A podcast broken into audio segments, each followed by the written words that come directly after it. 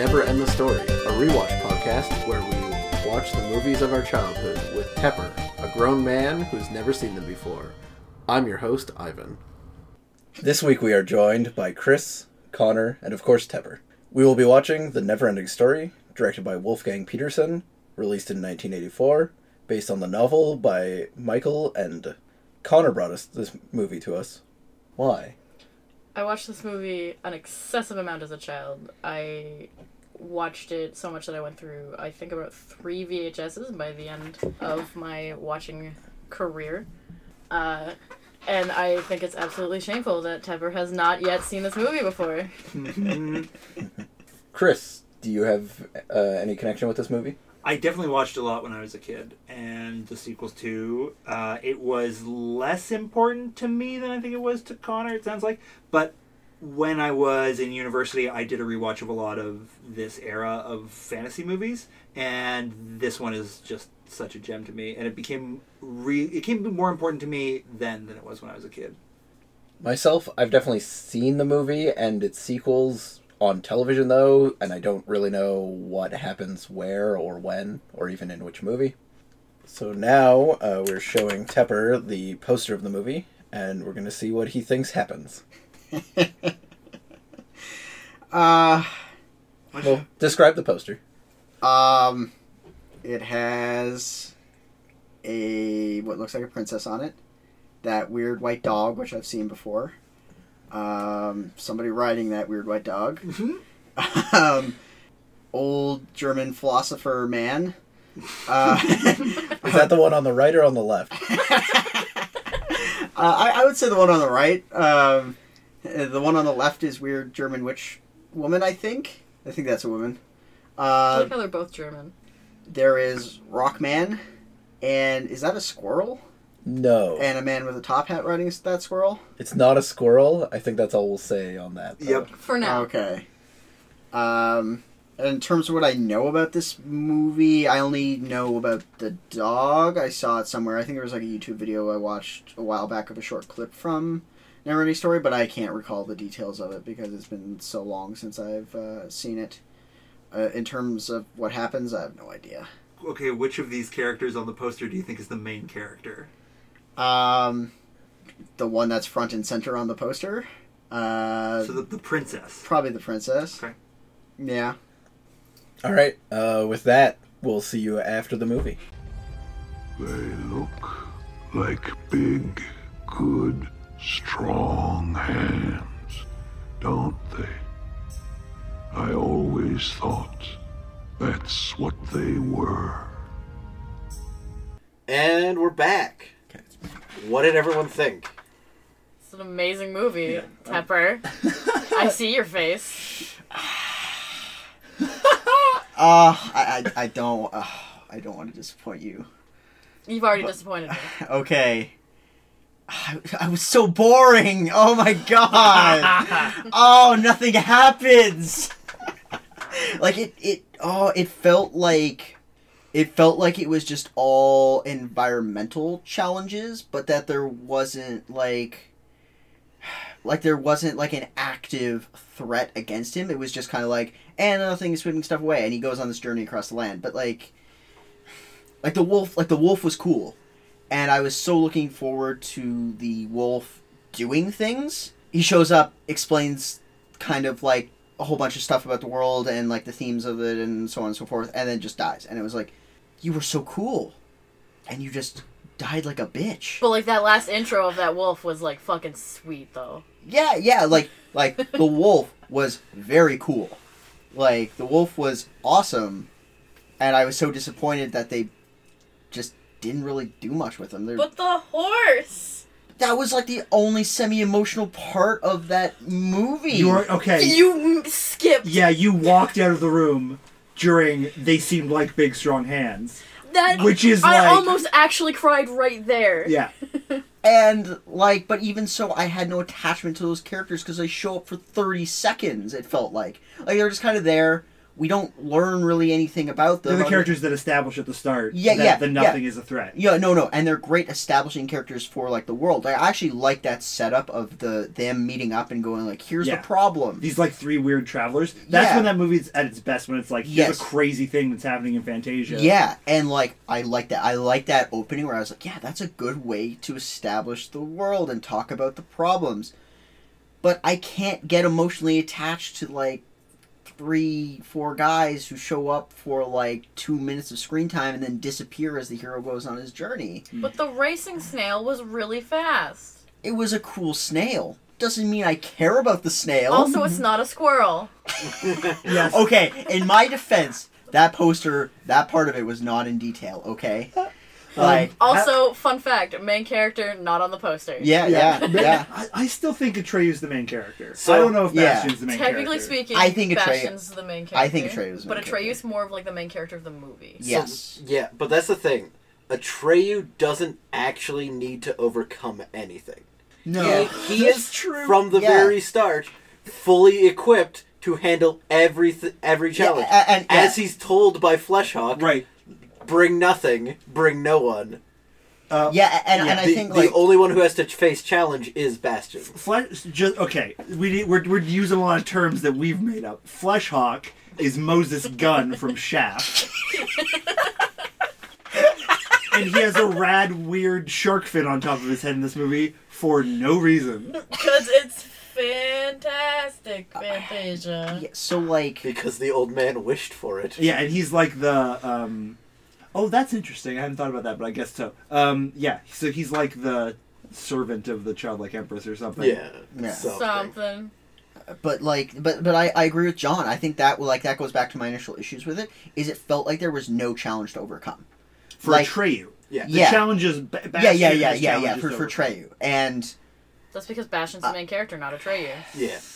That But- is the Yeah, I guess that's true because we follow Atreyu throughout the whole movie, but Yeah. Bastian is the one that actually like grows and changes as a person. but does he really change that much? He He, closes like- a window a couple times. he gets courage and then he uses a He- dragon to beat up bullies. I, no, but that's what I mean. Is it's like it like he was if, turning into if, his father. if he was the problem. instead like Ooh. okay Like his yeah I can, wanted I him can to. see, but like if he- if it was him change like if we saw more examples of his change at the end of the movie, but instead it's like hey want to like meet my friend like the dragon, and then the dragon kind of beats him up for him. No, he wished for the dragon. Oh, okay, did he wish for okay? Yes. But a- that anyway, was his first wish. Yeah, that's true. Um, but at least to me, like it wasn't enough.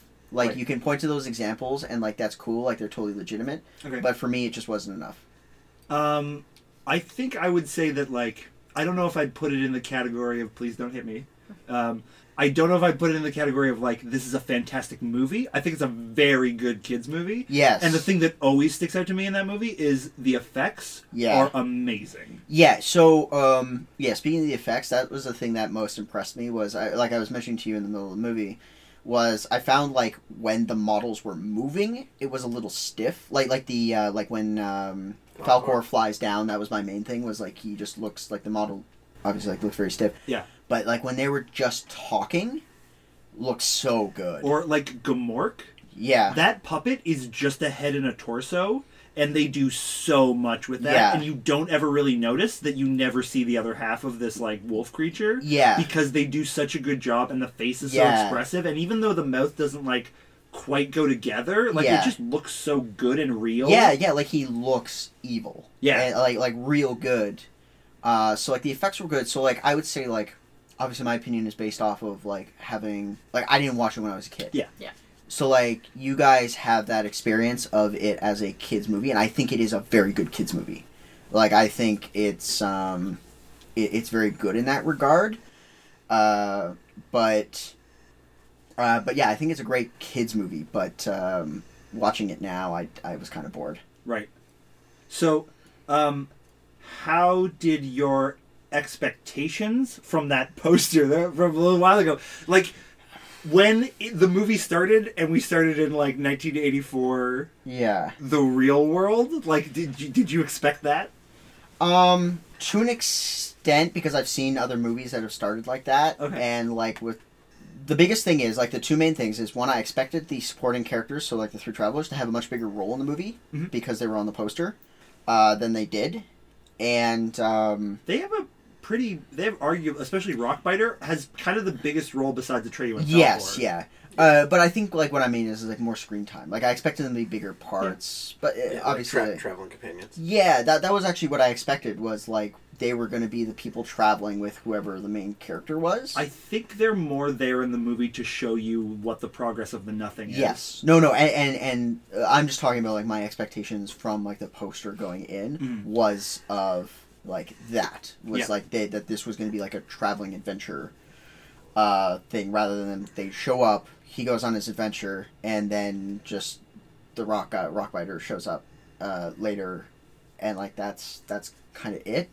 Uh so I expected them to have uh much bigger roles also be i expected it to be more tragic like you guys i think it was like so, so- somebody i was talking to was mentioning like how sad of a movie it is when we were when we were discussing it and i didn't really like other than the horse but even the horse was like more of like wow that's dark for a kids movie rather than like i was actually sad about it. So i was actually expecting it in a darker twist because of the ouroboros symbol on the cover and everything like that.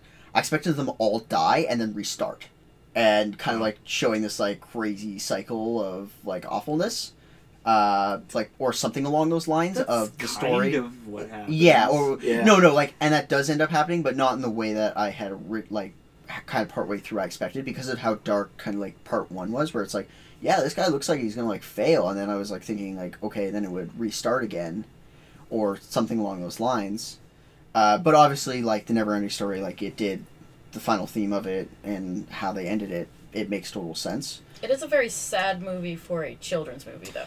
Well, yeah, it's dealing with crazy topics for a child to understand, like the Yeah. fact that the viewer of a media is parta- is like participating in Yeah. the media. Mhm. Like a child can't handle that. well, I, and i'm sure like to a kid the horse dying must have been like what the fuck like that's It not was. supposed to happen It was Uh, incredibly upsetting as a child. yeah, yeah. Especially like you said when we were watching it, that happens very early in the movie. Yeah. That happens like half an hour in. I expected that to Not be even. like the part two, you know, almost all hope is lost type deal, and it's like they just dropped it in part one. I was like, That's the the, that's the fuck? tone of the movie. yeah, like I was like, I was like, wow, that's um, that's real good. um, and uh, I like the turtle a lot. Morla, yeah, you were really into Morla. Man, that turtle, Sassy turtle. like Disaster. that turtle did not give a fuck. like like actually when it was like oh yeah like like like i expected so when the turtle showed up i was like okay it's gonna be like the wise sage who like when all hope is lost gives direction that will No. lead the lead the hero to like the next step right because like ancient turtle like you know that that kind of uh, theme it should be is like the meeting with the goddess moment, right? yeah yeah that that pops up in a lot of media and so the turtle goes like yeah i know but uh i don't really care Yeah, the world is ending, turtle. wow, something will be happening. Like it was like, like that seems neat. I'm like, uh, all right. I, I like this. I like the cut of this turtle's jib. uh, so like that, I thought was cool. Yeah, like like it was a neat movie, and I don't regret watching it. Mhm. But it definitely wasn't. Um, it's definitely a kids movie. Yeah. was kind of my final impression of it, which is not a knock against it. Okay. Mhm. It's just not made for me anymore. So another like kind of fun trivia is that uh, Alan Oppenheimer is the voice of Falkor and Gmork, and also like several He-Man characters. like he's a very famous like that era Okay. voice guy. Yeah. And you don't like he has a, a great range. Like you don't really. Yeah. No, I had no idea. Yeah, exactly right. Falkor was great. Falkor's a fun character, but that was our head canon for Falkor. is, as was Falkor as a junkie was pretty good. Oh fuck! You really fucked it up this time, Falkor. when he loses, when the train falls off, oh fuck Falkor, Falkor, you should be you should be fucked up when you're flying with kids, Falkor. You know this, Falkor. You do this every time. God damn it! Chugs like some coffee. I gotta find him. Oh fuck! If the childlike empress finds out about this, oh she's gonna she's gonna cut my dick off, man. Getting high in the drug attic. yeah, yeah. The drug.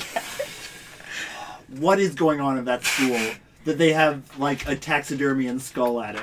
Like I said, I swear he was like one room away from their goat sacrifice room. I love Like- that attic though. Like I just kind of want to be there. Oh no, like that is a really cool set though. Actually, and I love how they set up the attic. Yeah, Like, I'd want to uh, dust, but uh, otherwise I'd totally just live there. Yeah. be a cool place to read a book, read a Yeah. spooky book. Um, do you think like is there gonna be any comeuppance for Bastian? Like just skipping school? Like the movie starts and it's like, Yeah, you're like failing at school. Like we need to like have a talk about how you don't live in reality. yeah, And at the end of the movie, they're like, yeah, he doesn't. Like yeah, um, the movie is very much not about like you need to. yeah. I, and I think that goes back to where I say like it doesn't seem like Bastian really changes because like like in other books or movies I can't name off the top of my head, but the general theme is that when they step outside of that fantasy world, it helps them solve the issue. So like what I expected to see is that he uses this to get over his mother's death. Right. Whereas instead it's kind of like I'm living even more in Um, fantasy. Yeah, land. no, it's definitely just like a form of escapism. Yeah. Yeah. So I think like Pagemaster was one of the ones that you said that you did. Yeah, see. yeah, I so think- in Pagemaster, his whole thing is that he's a coward, right? Uh, the I haven't seen Pagemaster in a long time. So Okay. like, don't, and I've only seen like the first like twenty minutes and like last twenty minutes. That's the, the only. Okay, so the first twenty minutes they set up that he's a coward, and in the last twenty Yeah. minutes he like takes the bike jump that he was afraid yes, to take. Yes. Yeah, yeah, Uh, and he like climbs up to the treehouse that he was Yeah. afraid to climb up to. yeah, Bastian never really has a yeah. moment He like doesn't that. have that moment, and and I think that's what I was hoping for from the end of the movie, and that's why I was kind of disappointed. Was it's just kind of like, and he scares the bullies, but it's not like, yeah, it didn't feel like he personally. Uh, especially yeah, like I said, because in the beginning of the movie they set up, he's really broken up about his mom being dead for very obvious reasons, uh, and then he's living in his in in in his books, like in his escapism, drawing unicorns in math class, and I expected at the end of the movie, through the story of the character in in Fantasia, that he would grow more like not necessarily like courageous, but by naming her the Empress after his mom, like that was a way of like kind of get be, his mom living on through the book that he's reading. So in the sense that she's not dead, but rather is living through the pages forever. Like the sense of immortality through written works that has been a constant theme of literature since forever. Um, and then that as a way of him getting over that and but there's not a moment that shows that in the movie which i feel like undercuts what they had set up at the beginning of the movie But he also kind of has to like commit to reading that book forever, because that's almost the point, and that's what happens to the old man. Well, at least it's implied. Uh, like he has to spend the rest of his life reading this book. yeah Is the nothingness like senility? Is Um, it the old man just like No, I? No, I think the nothing is like complacency or Mm. like like a failure to like dream or imagine or something like I, that. I was gonna say I feel like because the old man goes like oh this isn't like your comic books or your you know video games um and like like a theme i've seen in in, in a lot of works is that idea of like the the limiting of the imagination right, and the inability to imagine a world beyond your own right. and like to hope and dream But like hard stance on comic books, never ending story. Comic books are rad. this was written in 84. Yeah, so like uh, like Alan Moore was just thinking about revolutionizing comic books. So yeah so like this was this was obviously like, now we'd go like no those are very artistic mediums with very great stories to tell but in that time like the people making these films are like comic books video games? Yeah, trash. Well, so did the nothingness start because Bastian started reading it, or was it was it happening at the end of the old man reading it? um i feel like um so like this the feeling i got at least this is my own feeling on it is that it was like it was a society thing. Like the book like literature takes on aspects of the culture around it and of the youth and I the the feeling I got was the book was saying like the youth aren't dreaming. Like people aren't dreaming beyond what they are.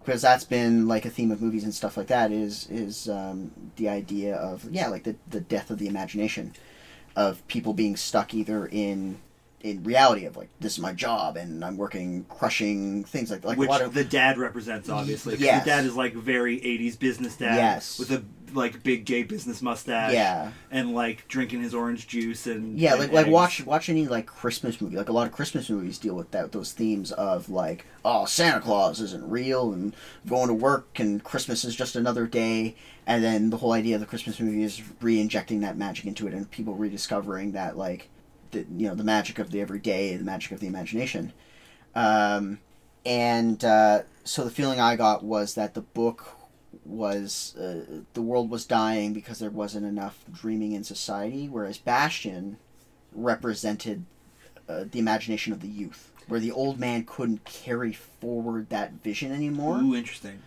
So he needed somebody younger, somebody with you know, because generally like one of the theme like like a constant theme too with younger characters is that it's the young versus the old. The idea of the old are set in their ways, the status quo, and then the young challenge that uh, and dream of something beyond the current system. So in a sense, he gives that book to Bastian. Was the feeling I got, so that Bastian could jump into that book and give that fresh blood, that fresh um, imagination, Right. and inject it into it. which is what happens at the end he Yes. reimagines Fantasia And then it's also the cycle repeating itself. One generation handing off the his like so the old man handing his legacy of the book to Bastian to carry on. Yeah, like, because like the wolf does explicitly say that it is like the imagination of society, but it is very much just through one representative. Yeah, There is only one representative of society's imagination at a time, Mhm. yeah. and they're given unlimited cosmic power, I guess. I guess Uh, but yeah, probably for like the simplicity of like sake of the story, they go like, okay, it's just going to be this one kid and one old man and so on, and handing it off uh, because it makes it easier to manage. More importantly, how old was the old man when he wished for child empress and sphinx titties? I don't know if like I certain think Okay. Flesh Hawk that- is the more important question. Also, Flesh Flesh Hawk. Hawk. But man, that that that Sphinx was all Connor's fault in this case. Like, like you brought attention to it, and then like that that was that was the end. It was hard to pay attention to anything else once I realized that the Sphinx is topless. and stacked. Oh, oh yeah, and like that when he's under it and like afraid, it's he's looking right up at it. like it is a shot of directly up at the nipples. You're welcome. Yeah, Ruined. it's a real male male POV shot happening there. A lot of kids got A lot of kids. got weird feelings unlocked. Um, Oh fuck. uh, And then they're reminded that they're watching a 12 year old boy read about them. Yeah. Mm. Oh, so we um interesting. So Atreyu, the the actor that plays Atreyu, is like thirteen when that movie comes out. Alright? he is way too attractive and like sexualized in that movie. Like he's wearing way too much sexy makeup for a little boy. He's very attractive. Yeah, that's. It it made me feel strange watching this as like an even more of an adult than the last time I watched it, and be like, "What is happening with this Atreyu character? Why are they making him so sexy? Why is his shirt so open?" The, the and the people of the of the Purple Buffalo Plains have great conditioner. Oh yeah, their hair is fantastic. Yeah. It has to be. That's how you attract the purple buffalo. Oh, I see. Gotta look good, man. Um, Wolfgang Petersen directed this, right? Yep. Yes. but- He also directed Das Boot. He directed Das Boot. too. Yep. He's an amazing director. If you like, Holy I'm crap. blanking on his other movies, but like they're fantastic. Like he's Yeah. a r- prolific. dir- Uh, Troy. He also that's probably not his best work, but like, Yeah, but I mean, it was like an okay pretty good work. movie. Yeah, yeah, it's not a bad movie. um, but yeah, he's like a very prolific director. Damn, like he directed Das Boot. Yeah, yeah, yeah. Does Do you, you like direct Neverending Story now? I have a due respect for I this mean- movie. Still boring, but I mean, uh, different, different audience. Right. Different audience. You know. Um, Also a children's story, right? you just have to watch Yes. it in German next time. That dubbing was weird in places Yeah, that I'd like- never noticed before. Especially um, Teehee, the snail rider. Yeah. yeah, Yeah. yeah, I noticed it with him. And also um, the Bat Rider kind of too. the n- the Night Hob.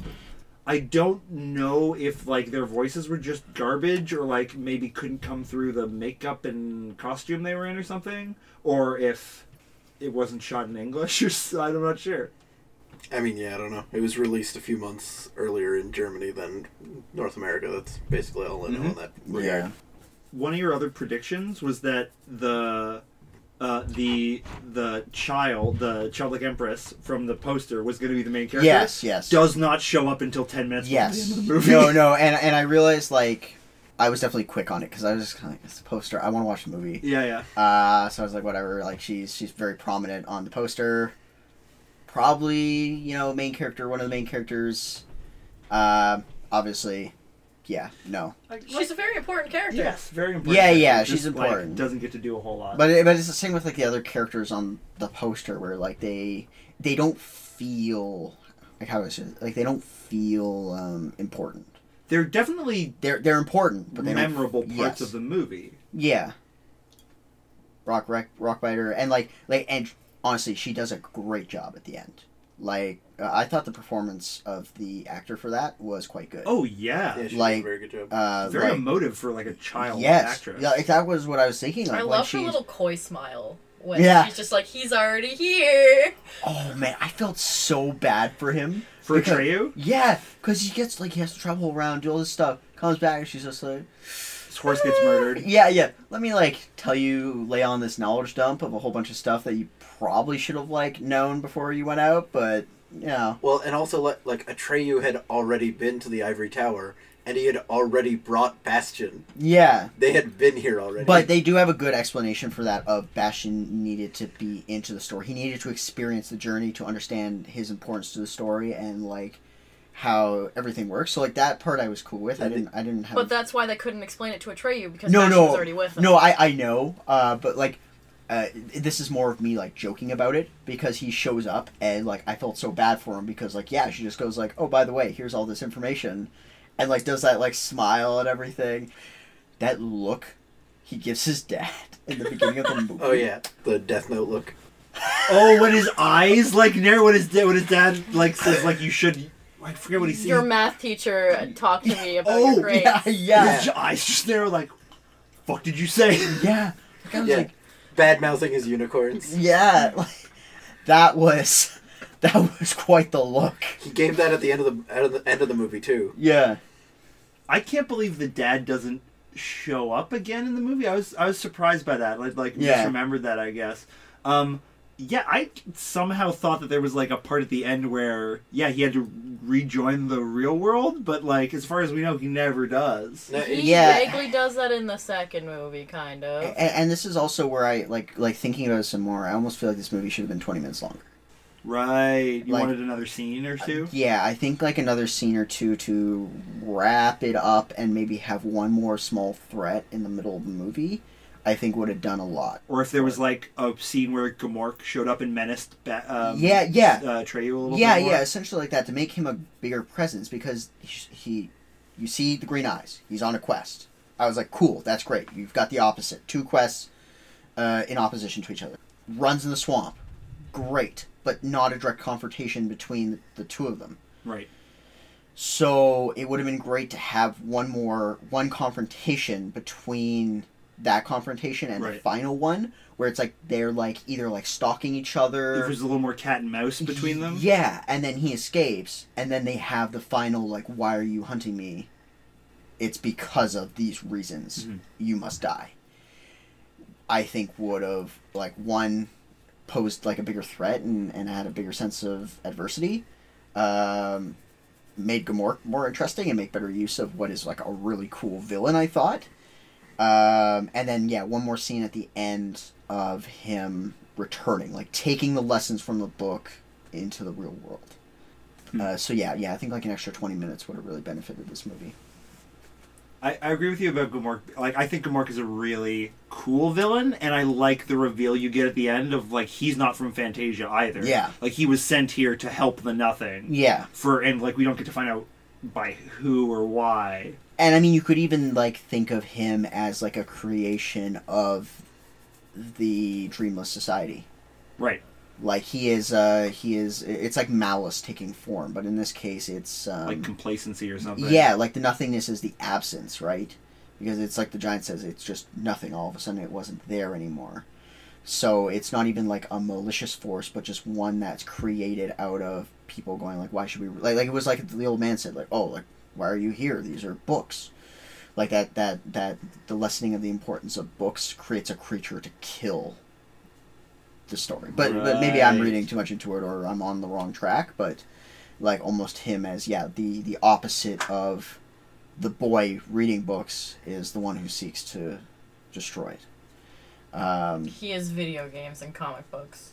Not video games and comic books Bleepity bloops. Is that what? Bleep blue. yeah Doesn't bleep or bloop or whatever the Uh, book guy says. but but I would even say like it's not even that, but what to to people who like to older people of that society, what comic books and video games represented Yeah. to them, because obviously they're wrong because you know like we were saying earlier, video games and comic books have a lot of artistic merit to them, but to them it was intellectual rot, Right. And Grimoire represents intellectual Right. rot. But they're also books. I'm sure that Yeah. like you know they're books that were also the same thing. Like P- People haven't, but in these movies, people almost always have this idealized version of what reading is. Yeah, well, and it's and it's a easier shorthand to say comic books and video games, and all the books that they mention when they're having that conversation at the start are like classic literature. Like Yes. he talks about Ivanhoe and Robin Hood. Yeah, uh, Robinson Crusoe. Crusoe, I don't know if he actually talks about Ivanhoe. I might have made that up. I think you made that up. Yeah. Okay. Treasure Uh, Island. Treasure Yeah, Island, there we he go. mentions Lord of the Rings. It sounds like you were expecting more of a Lord of the Rings sort of story. Like you were expecting like these characters on the cover to be like, "We are a fellowship and we're doing." A Yeah, quest yeah, or yeah. like probably uh, like a kid's version of it. Right. I, I, th- I think like like you mentioning it.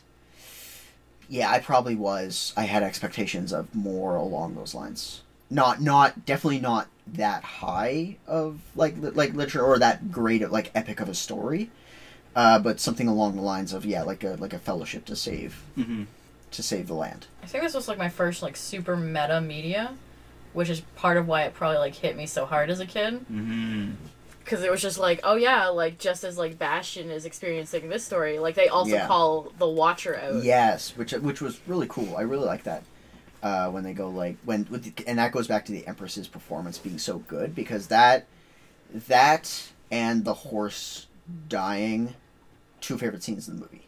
Uh, in, in terms of uh, em- emotional performances, like I love the turtle, but that was more a personal thing.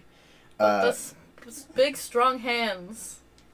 again, I didn't have like You if, walked out of the scene. but even if I didn't care about them, I didn't care. The giant could step on both of them and be like, okay, whatever, he's clumsy. Like, no, nothing is lost. But I cared about Rockbiter, and he was sad. Lost his bike too. Yeah. Yeah, that was a real shame. Seems Uh, a good, strong bike. Did did didn't they? Uh, but but yeah, like like because like the, the horse performance was great across the board. Like the Stupid horse. Yeah, uh, stupid horse. like that that like no no like ho like it was, and it's just like stupid horse like this last stroke and like gone amazing and then yeah the empress going Mhm. like like you must name me and like the gradual desperation as she goes like no you must everything falls apart perfect And Yeah. she was scared, like she was yeah crying. yeah like the like like chris was saying very emotive and that was an amazing performance and definitely like at the end like i basically woke up because i was like this is great if only the rest of the movie was like this And and Connor, what name is it? Moonchild.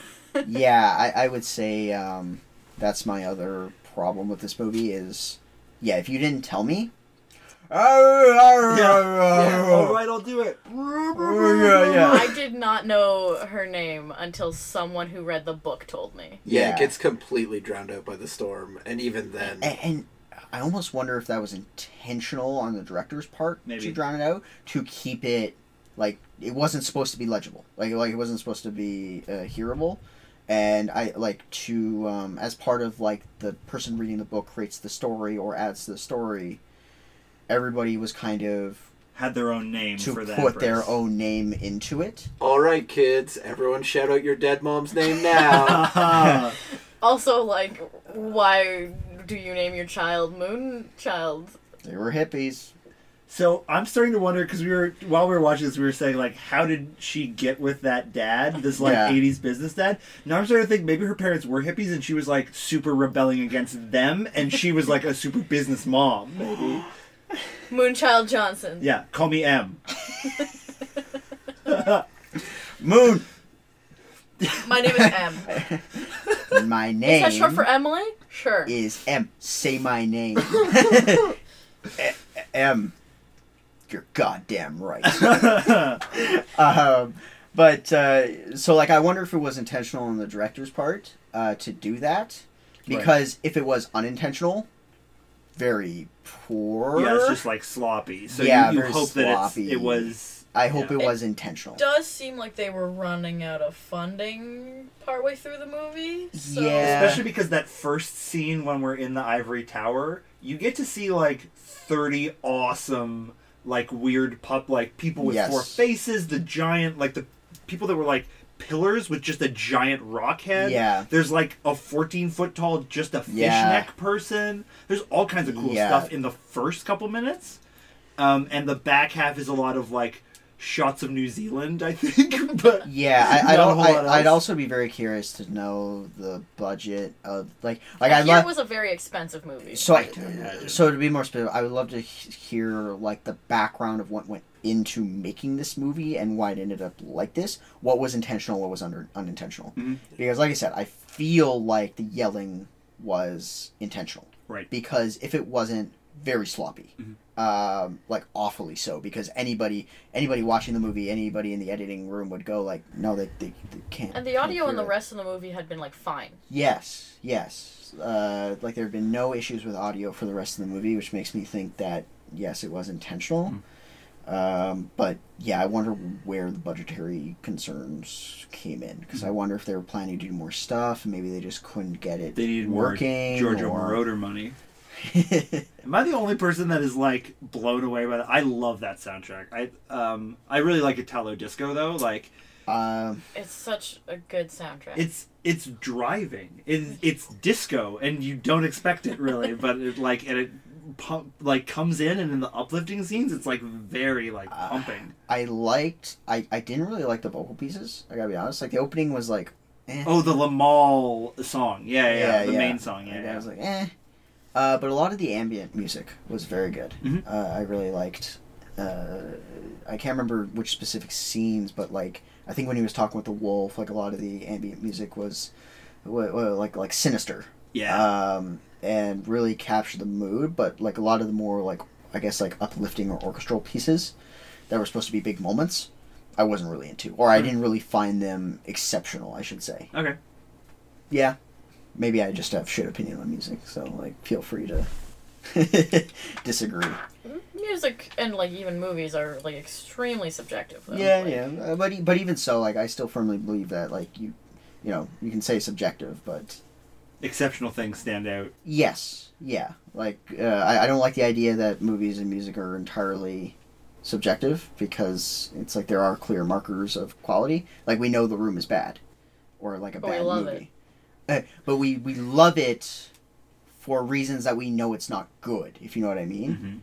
Mhm. uh, and a lot of film students can point out like you you like you could point out when a movie is good and bad and why it is good and bad for like structural reasons pacing reasons you know poor effects things like that there are very clear markers in movies that you can point to that are beyond just subjective points of why one movie is better than another movie um, uh, so I, I always disagree with that premise or like that idea that things are entirely subjective but yeah, with the score, definitely most of it I liked. Uh, I just didn't find it as powerful as you guys did. Right. Um, but again, I also have a different emotional attachment. And this is your first time, like, Yeah, yeah. uh, you know, maybe uh, because sometimes, like, like at least I find is my opinions on a movie will change over time. Mhm. Where maybe sometimes, like the first time I watch it, I'm not, I'm not invested or I'm not into it. Right. But when I have some time to think on it, and also maybe like give it another watch down the line, uh, sometimes my opinion will change. Uh, but we'll see if that happens with this movie. But so far, I was kind of like, like it was okay. It's a kids movie. It's a very good kids movie Right. uh, not really my thing. Um, and it's part of it is like yeah I don't have that emotional and vos- that emotional investment and history with the movie Right. that you guys do. That's entirely understandable, honestly. Yeah. Like it is very much a kids movie. It's very Yeah. much made to like really resonate with kids, especially like bullied ones. Yes, and I think it does that very well. Would you have told ten-year-old Tepper to watch it? I probably would have, like, because I like I definitely think it was a worthwhile movie to watch for for most kids because like it's um uh other movies I watched at that time like I, again um I'm not I can't think of names right now but they had similar themes like the idea like kid getting bullied stuff happens becomes courageous afterwards is something that I've seen themed in a bunch of movies and I think this movie does it great and it's fun and it's a good adventure movie for kids. Um, and the wolf is like I said, God, I love that wolf. Gmork is real cool. Gmork is real good, and that's that's why I'm so disappointed he doesn't show up more. Because Yeah. And now that I'm thinking about the things I really love about that movie, a lot of it is like, oh, this character is really cool. Like, Yeah. I think this character is awesome, or that character Yeah. is really cool, or the way this character looked is really cool, or the way this one was portrayed is really yeah, cool. uh, I find this a very character driven movie in that sense. Like what you like, like what I liked out of it was primarily character interactions. Yeah. Uh, you know, again going back to the turtle. God damn that turtle. But you didn't feel like any of the challenges that especially Atreyu was facing were like actual challenges. And he didn't seem to- know. Do like especially the Sphinx challenge, he just beat it by not Running. believing himself and running? Yeah, Or did he believe in himself? See, like you have to believe I think So he got to a certain point and started to like re-believe in himself, so Bastian, they couldn't aim anywhere. Bastian believed in him, see, uh, but like what I expected was and I think that's what was enough. Then why did the Sphinxes shoot their eye lasers? Because he didn't believe that hard, or possibly Or because poss- it's a movie. So I was wondering if they always shoot the lasers, and and and the believe in yourself thing is like you have to, Run. yeah, like don't hesitate. They shoot lasers. see like what I expected for that scene to happen was him to back up and be like, no, no, I can't do it. And then for Bastian to go like, no, no, like you can do it. I believe in you because earlier in the movie he yelled and he had an impact upon the story. Right in the turtle heard- scene, they look around. Yeah. Yeah. So I expected him to go like, no, believe in yourself. I believe in you. Believe in the me as believes in you. Um, um, and for him to go like, yeah, no, I can do this, and then just stride through, no Yeah. problem. But and that goes back to the final lesson of the movie not really being a lesson where he does like like the, the impact of what happens isn't shown well where like the, the the impact of the story upon him isn't i didn't feel properly conveyed into the ending in the same sense that that scene doesn't really show like him overcoming anything Yeah, I still I'm- really like the mirror scene though. Where- Again- mostly because of Bastian. Yes Atreyu realizing that he's being controlled by Bastian, not a big deal to me. yeah Bastian going fucking insane yeah because he's like, "Why am I in this book?" yeah yeah like that, that was that was just how it's just yeah. the book I'm, I'm curious if the Sphinx scene plays out any differently in the book.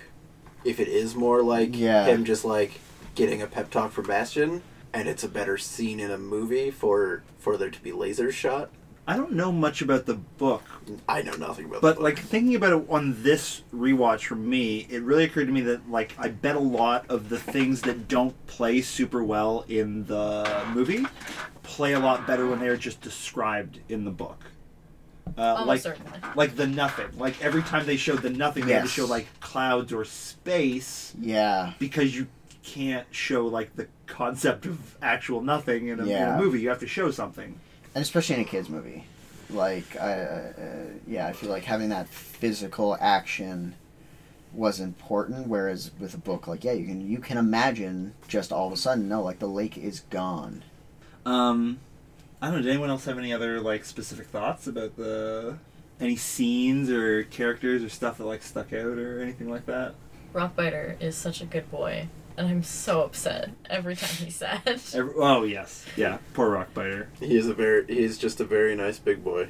yeah yeah I, I would say this so like finishing up some of my thoughts story started strong loved the setup story ended strong except for the real world stuff the in-world stuff uh, the um, fantasia stuff ended very well Yeah. Uh, didn't like how the real world stuff ended, and I can see why this movie has had the cultural resonance that it has. Right. Like I see it referenced a decent amount online, Mhm. and I th- I think like it still comes up about people talking about how scared they were of the wolf when they were I was terrified of that wolf when I was a child. Yeah. Uh, so like I, I can see why it has uh, become yeah like I said uh, culturally like resonated and you know I'm, I'm even though I didn't really enjoy the movie that much I'm still glad I watched it. Right. Um, That's a success to me. yeah. Uh, You know again like it's it's a movie it's it's part of culture. It's not your for you as an audience Yeah. right now. No. But whenever people bring it up now, I can go like, yeah, no, I've seen that, and now it's a part of my movie watching experience. And uh, you know, the more you watch, the more you read, uh, the more your taste develops, and the more you're able to articulate why something is good or bad. Is has always been my feeling. Mhm. So even even watching something bad can be very or or mediocre or something that you didn't enjoy can be helpful because yeah, it can help you articulate Right. uh, and understand your tastes. and that was that was the reason why I was very excited to do this podcast because and like I was trying to explain this before and I think I ended up insulting you by accident but um, like you have a very developed taste in media and different types of media and it's not like you haven't seen any movies Yeah. there's just like a very long list of movies that we ended up coming up with that Yeah. you hadn't seen and so I thought it would be really interesting because we Yeah. all have like strong opinions about these movies um, and you have a very developed taste, so it'd be interesting because Yeah. we get to relive it for the first time through like through you seeing it for the first time, and that's kind of cool. Yeah, no, and, and like whenever I'm, I'm always faking outrage. Uh, it's just a lot of fun to banter with you guys about this stuff uh, and act hurt and upset um, and salty because it's fun for everyone. So Listeners, he hasn't seen Ghostbusters. Only I- the sequel. I've seen the sequel. That's What? not an excuse to not see the first one. I've also only seen the sequel of All Dogs Go to Heaven, and I've also only seen the sequel to Fern Gully. I mean, those are less of a tragedy. But, like yeah, Ferngully's a bit of a big tragedy. That's an amazing movie. Ferngully One, Yeah, like Ghostbusters, good though. true, but like, but yeah, well, a- and I'm gonna keep the story of why I've only seen the sequel, even though it's probably way less boring, or it's way more boring than you guys think. Uh, but I'm gonna keep that a secret until Until we actually- do that one, until we okay, do that, that's yeah. great. All right. Any final thoughts? Do people want to arbitrarily rate it? it's a good movie. Uh, not for adults, but like, it's still a good kids movie. I give it three high Falkors out of five. I give it two strong hands I, gi- I give it eight Sphinx tits. because that's how many were in the movie. oh god. Oh, perfect. And that's it. Thanks for listening. This has been Never End the Story with John. Chris. Connor. And Tepper. Thank you very much for listening, guys. Have a good one. And a special thanks to 8-Bit Jazz for the use of our theme song, uh, the Never Ending Story theme, 8-Bit Jazz version. You can find them on YouTube, and there will be a link in the description.